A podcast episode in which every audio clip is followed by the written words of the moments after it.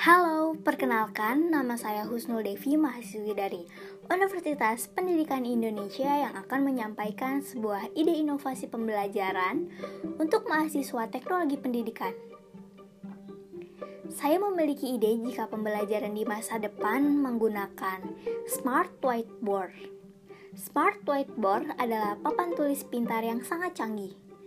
Ukurannya seperti papan tulis pada umumnya Papan ini berbentuk transparan dan memiliki ukuran yang tipis. Banyak sekali menu yang dapat merubah papan ini. Papan tulis ini akan terhubung pada tablet khusus untuk peserta didik. Pengajar bisa mengaktifkan mode menulis jika akan menulis suatu materi dan materi yang dituliskan bisa langsung diubah dalam bentuk audio. Pengajar juga bisa mengaktifkan mode layar sentuh jika ingin mempresentasikan sesuatu.